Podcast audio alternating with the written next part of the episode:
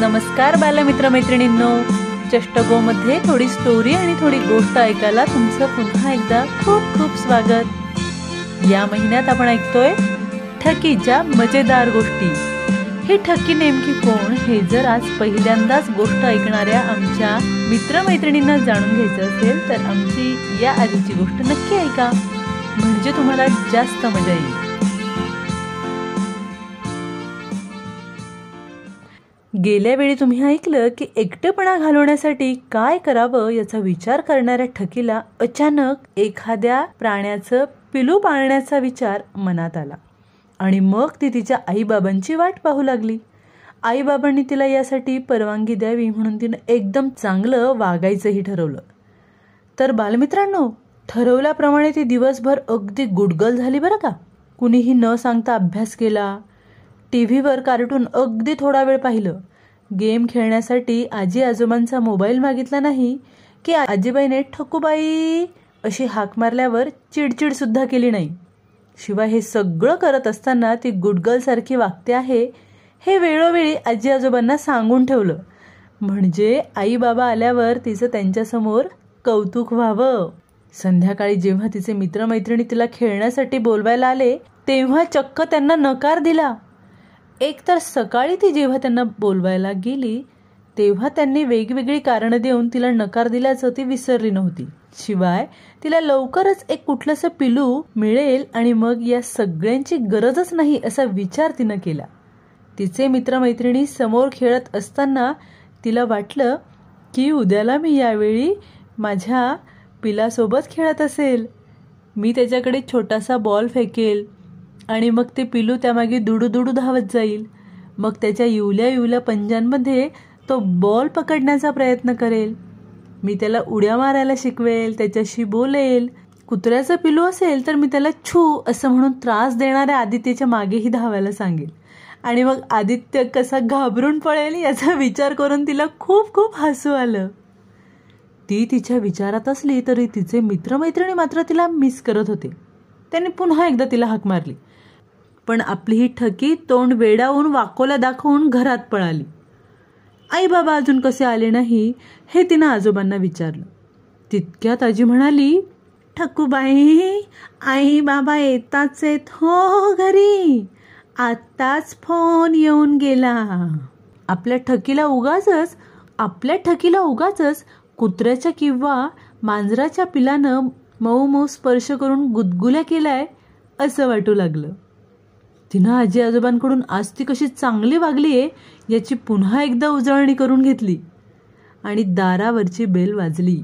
धावत जाऊन तिनं दरवाजा उघडला आणि किचनमध्ये जाऊन आईबाबांसाठी ट्रेमध्ये पाणीही आणलं. आईबाबा एकमेकांकडे बघून गालातल्या गालात हसले. आणि तेव्हाच आपल्या ठकीने आजोबांना ती आज कशी शहाण्या मुलीसारखी वागली हे सांगण्यासाठी खुणावलं. त्यावर आजोबांनी ती जेवढं चांगलं वागली होती त्यापेक्षाही चार गोष्टी जास्त सांगून तिचं भरपूर कौतुक केलं. आजीनंही तिला मस्त जेवण केल्याबद्दल शाबासकी दिली. त्यावर बाबांनी आनंदाने तिच्यासाठी आणलेलं मोठं कॅडबरी चॉकलेट तिला देऊ केलं.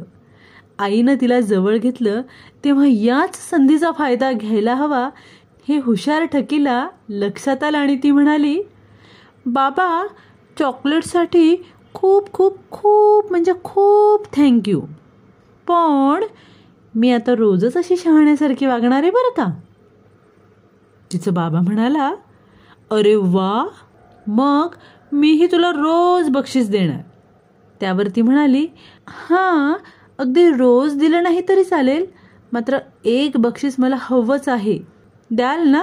बाबांनी आजोबांकडे प्रश्नार्थक चेहऱ्याने पाहिलं.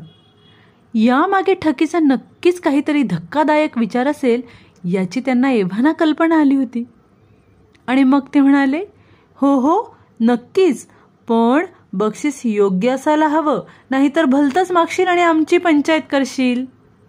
असं बाबांनी म्हणताच आई आजी आजोबा सगळेच हसू लागले. ठकीचं मात्र याकडे अजिबात लक्ष नव्हतं. तिला तिच्या दारात खेळणारं एक छोटं गुबगुबीत पिलू दिसत होतं. ही संधी अजिबात दौडायची नाही म्हणून तिनं लगेच सांगितलं आई बाबा मला एखादं छोटंसं पिल्लू बक्षीस म्हणून हवंय. कुत्रा मांजर काहीही चालेल. आणि आता ती सगळ्यांच्या चेहऱ्यावरचे भाव निहाळू लागली. तिला कोणाच्या चेहऱ्यावर काय आहे? आपल्याला पिलू मिळणार की नाही? हे नीट उमजेना मात्र आपलं बक्षीस आपल्याला सहजासहजी मिळणार नाही त्यासाठी आपल्याला आणखी काहीतरी प्रयत्न करावे लागतील हे तिला समजलं. तर बालमित्रांनो तुम्हाला काय वाटतं? आपल्या ठकीला तिला हवं असलेलं बक्षीस मिळेल का? तुम्हालाही असा एखादा प्राणी किंवा पक्षी पाळायला आवडेल का?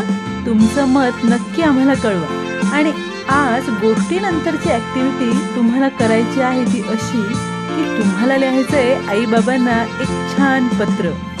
त्या पत्रातून तुमच्याही मनात एखादा प्राणी पाळायचं असेल तर त्याबद्दल लिहायचे. त्या पत्रातून आई बाबांना तुम्हाला सांगायचंय तुम्हाला कोणता प्राणी पाळायचा आहे? त्या प्राण्याची काळजी कशी घेणार आहात? आणि त्या पत्राचा फोटो आम्हाला पाठवायचा आहे. Stories by Jyoti at Gmail dot com या मेल आय डीवर किंवा शहात्तर दोनशे सहा अठ्ठावीस पाचशे अडुसष्ट या व्हॉट्सॲप नंबरवर. चला लवकरच भेटूया चष्टगोमध्ये थोडी स्टोरी आणि थोडी गोष्ट ऐकायला. तोपर्यंत टाटा. Bye bye